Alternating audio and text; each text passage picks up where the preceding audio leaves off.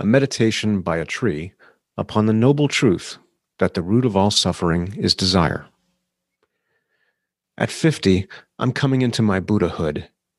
I'm finally starting to let go of desire, not the immediate lust for sex and wine and song.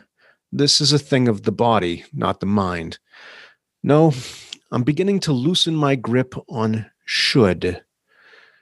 The corrosive expectations that have been scourges on the present, the slave master who wielded the whip, driving relentlessly toward power and wealth, driving with the indifference that comes from knowing there were a long line of bodies to step up when this one failed.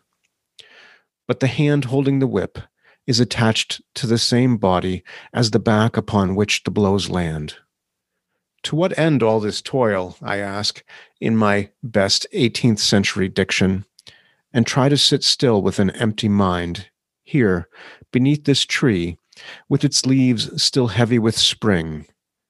But I am only beginning to let go.